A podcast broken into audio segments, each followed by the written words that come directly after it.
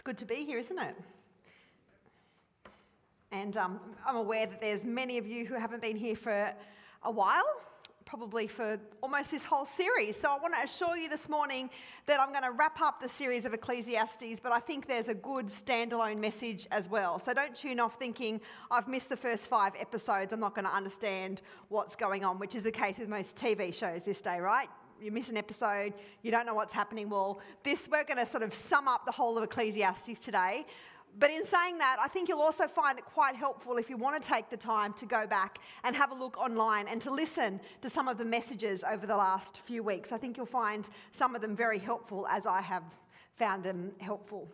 And yes, so this final week of the book of Ecclesiastes, I hope that you've got something out of it if you've been here the last 5 weeks. But let's be honest this morning, straight up, it's not an easy book. It's quite depressing at times. In fact, most of the time. I shared with a friend on the phone this week, and I said I was preaching from Ecclesiastes at the moment, and she said, "Oh, is that the book about life having no point?" Well, really, yes, sort of, but actually no. Ecclesiastes has a lot to say to us today, which is why it's in the Bible. So I hope that we actually take the time to think and to learn from all aspects of the Bible. And this book is no exception. In fact, as I've looked at it more deeply over the last few weeks, I've appreciated some of the wealth of wisdom that it has brought to my life. It's really about Solomon, King Solomon, his attempt to find ultimate meaning and contentment, to find what we've been calling it satisfaction. It was only through failure, through disappointment, and discovering empty promises of like pleasure under the sun and other things that he learned this ending lesson, that life without God is like chasing the wind. And Solomon doesn't want us to miss the point of his exercise, because actually what he's saying is, I've learnt this the hard way. Learn it. As we heard last week, learn it in the days of your youth. Make the most of it. He repeats the theme over and over again in his writing, meaningless or vanity or just vain. He says 35 times in this book, depending on your translation, which word is used. And as I said, it doesn't mean that life is worthless, but it means that life is like chasing the wind. It's like a vapor, as we heard the first week, like smoke. You can't grab hold of it. It means that everything is like a breath. Here today, but it's temporary and it's passing. And in this book where he examines the meaning of life, the surprising thing to me is, at first glance, he doesn't just say that bad things are meaningless, so to let them go. He says that good things like pleasure, like popularity, like youth, like work, like wealth, achievement, they're all meaningless. Everything is fleeting. Everything one day will be forgotten. And ultimately, death makes everything meaningless, even if it doesn't seem meaningless right now. Feeling pretty happy this morning? So we come here to the final verses of Ecclesiastes. And I think that we want answers by this stage. We're like, so what are you saying then, King Solomon? What ultimately do I get from this book that you've spent 12 chapters writing on? As I like to go to good theologians, this morning I want to quote Bono. Bono is the lead singer of U2, and besides being an international star and humanitarian activist, he actually is a confessing Christian, a committed follower of Christ, and he's been very vocal about his faith over the years. And U2 and Johnny Cash actually collaborated on a song in 1993 called The Wanderer. And some of you know it well. And Bono likened the teacher in this book of Ecclesiastes to this wanderer's quest, search for meaning and for purpose. This is where he got his inspiration from this book of Ecclesiastes. And he says this about the book of Ecclesiastes. It's going to come on the screen now. Ecclesiastes is one of my favourite books. It's about a character who wants to find out why he's alive, why he was created. He tries knowledge, he tries wealth, he tries experience, he tries everything. And you hurry to the end of the book to find out why, and it says, remember your creator. In a way, it's such a letdown, yet it isn't. First glance, it can seem these last few verses can be a bit of a letdown. It doesn't really say a lot, but really it kind of says everything. We might feel a bit like Bono this morning, where we've invested the last 6 weeks, probably particularly Phil and myself, a lot of time investing in this book of Ecclesiastes, trying to get to the bottom of the meaning of life, Yet here at the end we find such simple commands. And we kind of can be left thinking there's got to be more, right? I mean, this just seems too simple. Remember right back at the beginning in Ecclesiastes chapter 2, King Solomon was looking for answers about how we should live in this world. And he says this, Ecclesiastes 2:3, I wanted to see what was worthwhile for men to do under heaven during the few days of their lives. This is like his thesis. This is like his purpose for writing this book, right up front. This is what I'm trying to do. And here we come to the end. And at the end of his investigation, he says this, Ecclesiastes 12:13-14. Now all has been heard. Here is the conclusion of the matter. Fear God and keep his commandments, for this is the whole duty of man. For God will bring every deed into judgment, including every hidden thing, whether it is good or evil. He says, when you consider everything, you get down to the essence of living. And that's what the term, the whole duty of man, is. It's the essence of why man was created, what we're here for, the essence of life. When you take away everything that's superfluous and boil it down to it, what's at the core? He says at the core are two things. The meaning of life is two things. Fear God and obey God. Fear God and do what he says. Simple, but it really is simple. It can feel hard, I confess, day in, day out. That can feel hard, but the concept is simple. So we're going to look at those two things quickly this morning. Fear God, firstly. Ecclesiastes, this book, ends where the book of Proverbs begins, which was also written by King Solomon. And it's strong advice about living life with the fear of God. Proverbs 1:7 says, the fear of the Lord is the beginning of knowledge. Fools despise wisdom and discipline. The fear of the Lord. Now, I want to be clear right from the start this morning that fearing God is not the same as being afraid of God. Like I'm afraid of heights or afraid of snakes. That's not the way I should be afraid or the way I should fear God. In fact, Oswald Chambers wrote this, and I love this quote. He says, the remarkable thing about fearing God is that when you fear God, you fear nothing else. Whereas if you do not fear God, you fear everything else. Fearing God simply means knowing who we are and where we stand in relation to God. It means taking him seriously, taking God seriously, acknowledging him in our lives as the highest good. It means revering him, respecting him, honouring him. It means worshipping him. Really, in essence, it's the same as loving him. To fear God is to really love God. To fear God means that we live our lives in such a way that one day we know that we'll stand before God and we'll have to give an account of our works and our deeds. But it won't be a fearing of God and cowering as his harsh judgment comes. It's just a simple matter of knowing who we are, knowing that we're relying on God for our salvation and where we stand in relation to him. Have you ever heard of the, The Copernican, I can't even speak this morning. The Copernican revolution. Is that how you say it, Phil, scientist? Say it? Copernican. I thought that, Copernican revolution. Anyway, I knew the concept. I'd never heard this term until I spoke to Phil this week. But the old belief centuries ago was that the sun revolved around the earth. Did you know that? That's what we used to believe years ago, that the sun revolved around the earth. Most of us would have learned that in high school. And that was wrong, right? Because the earth revolves around the sun. And this is what this revolution is called, is exactly this. So it was a paradigm shift from the model of the heavens where we thought that the whole earth, the whole world really, but sun revolved around the earth. It was the shift from that to where we actually understood that the sun was at the centre of everything. We were not central. It's a hard concept for us to grasp sometimes. We don't control everything. And you know what? Similarly, so many of us have got it wrong in our lives, in our spiritual lives. God doesn't revolve around us. I know we know that, but do we live that way? God doesn't revolve around us. We revolve around him. We know that we fear God when we make him the centre, rather than expecting him and everyone else to revolve around us. When our lives are led and controlled by God, that's when we can say, yep, I fear God, and that's a safe place to be. Maybe some of us need that revolution in our lives this morning. Because the fact is that everything begins and ends, rises and falls, succeeds or fails based upon what we fear. Your life and mine are driven by fear. The question is not if we will fear, but it's who we will fear. And is that the best place to live? Let's consider to fear the Lord this morning. It means that above everything and everyone else, we consider God. To fear the Lord is to do what is right in God's eyes. And if we fear the Lord, then we're followed by these sorts of questions that I've got up here on the screen today. These kinds of things that help us to make godly, wise, or God-fearing decisions, we might say.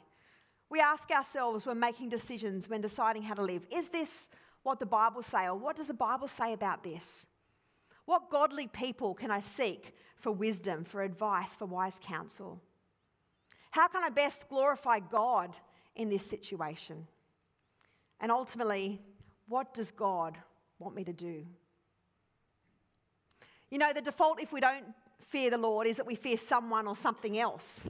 And this is why King Solomon in Proverbs 29:25, he says, fearing people is a dangerous trap, but trusting in the Lord means safety. Other versions say, but fearing the Lord means safety. So rather than fearing God, if we fear people, this is what it looks like. It's holding another person or a group of people, maybe parents, friends, spouses, co-workers, above everything else. To fear people is to do what other people want us to do, the demand we do or pressure us to do. And when we do that, we're guided by these sort of questions that cause us to make ungodly and often very unwise life decisions, when we're always thinking about, what do other people say? Who can I find to agree with me with what I want to do? We've all done that from time to time, gone and sought advice from someone who we really just want us to tell us we're doing the right thing. How can I hide this from God and godly people? What do other people want me to do? Who do you fear?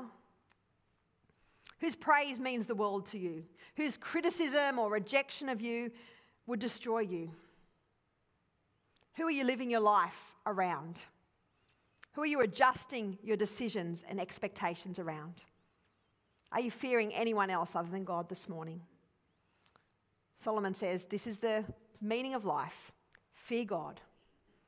That's how you live well and safely and securely.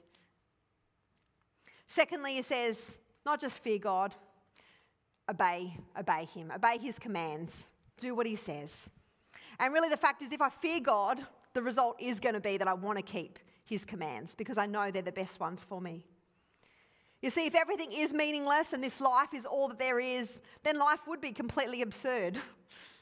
There would be no point to life, as my friend said this week. But at the end of this book, we're reminded that this isn't all there is, that life does matter. Because verse 14 tells us that at the end of time, God's going to judge. He's going to stand before us and everything is going to matter. This quote says, the final message of Ecclesiastes is not that nothing matters, but that everything does. The final message of Ecclesiastes says that everything matters. Is this all there is? Solomon asks. Isn't there more to life than what I see under the sun? And the answer here at the end is yes. There is more. If there's a God who will judge the world, then everything matters. What we did, how we did it, why we did it, they're all going to have eternal significance. What we do does really matter. Every one of us was created for a purpose, and that purpose is similar or is the same for all of us. Our specific mission on earth might be different, but the overall purpose is the same. We were created to fear God and to obey him. Others say to worship God and to enjoy him forever, to do what he says.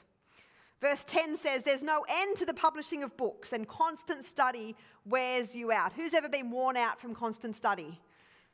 Well, Phil and I. So Phil and I just spent the last 5 years plugging away at our masters, and we finally finished last year and we graduated in May, and we're very excited about that. It's tiring studying. And so I love this. It wears you out so you're no good for anything else.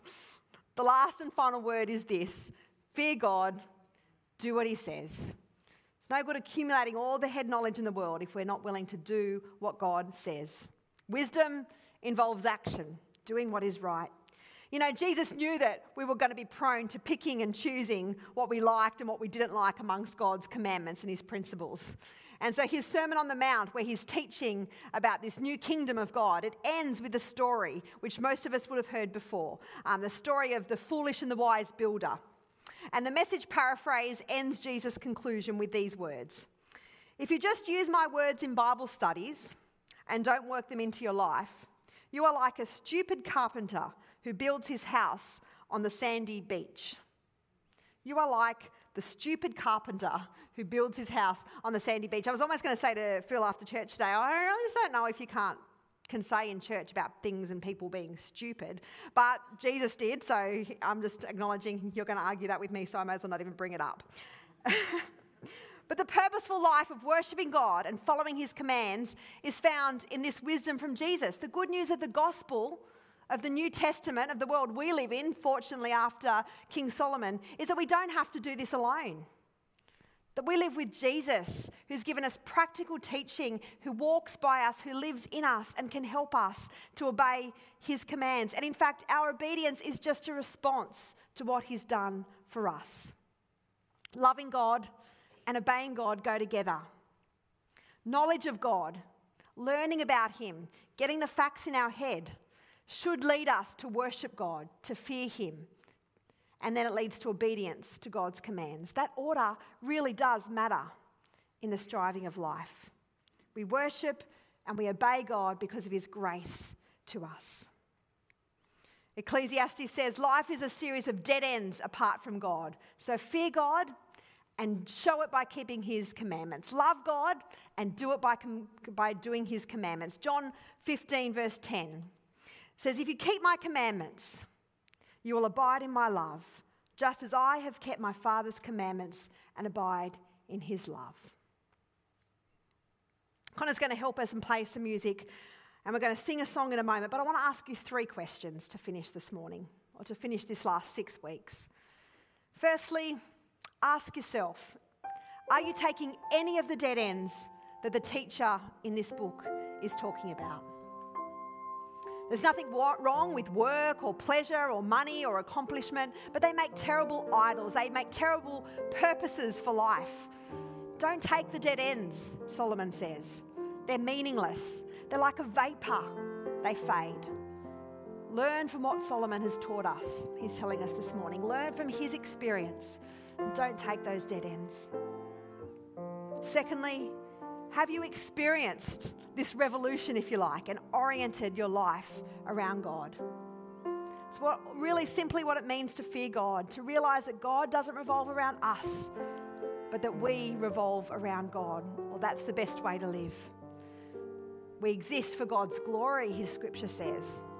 And when we orient our lives around him and make his way our priority, we find safety.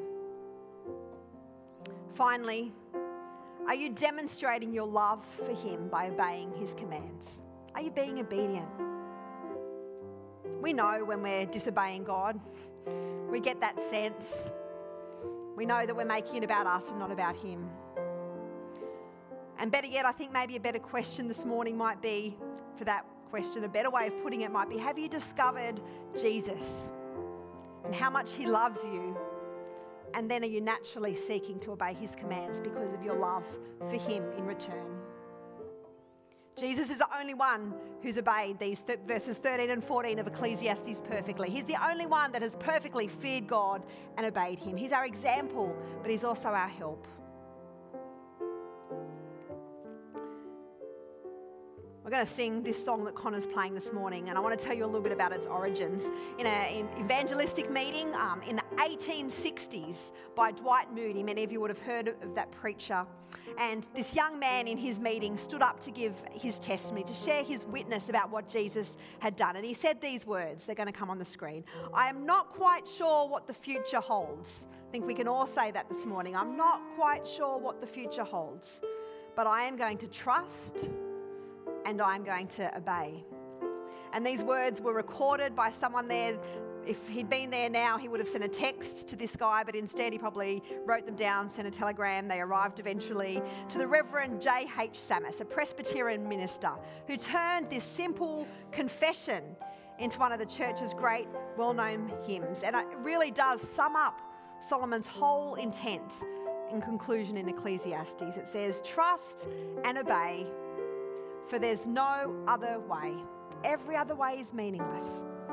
To be happy in Jesus, to be satisfied, to be content, but to trust and obey."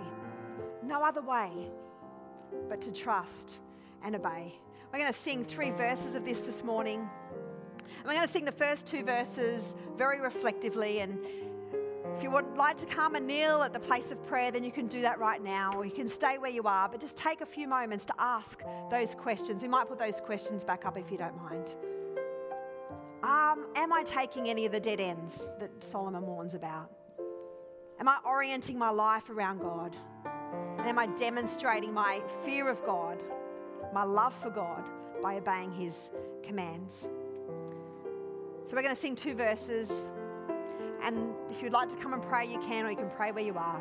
And then for the last verse, we're going to stand and we're going to declare this morning. We're going to say something. And I don't know, maybe you're struggling to say this, and maybe you need God's help to say this morning. But it says, what he says, we will do. Fear God and do it. What he says, we will do. Where he sends, we will go. Never fear, only trust and obey.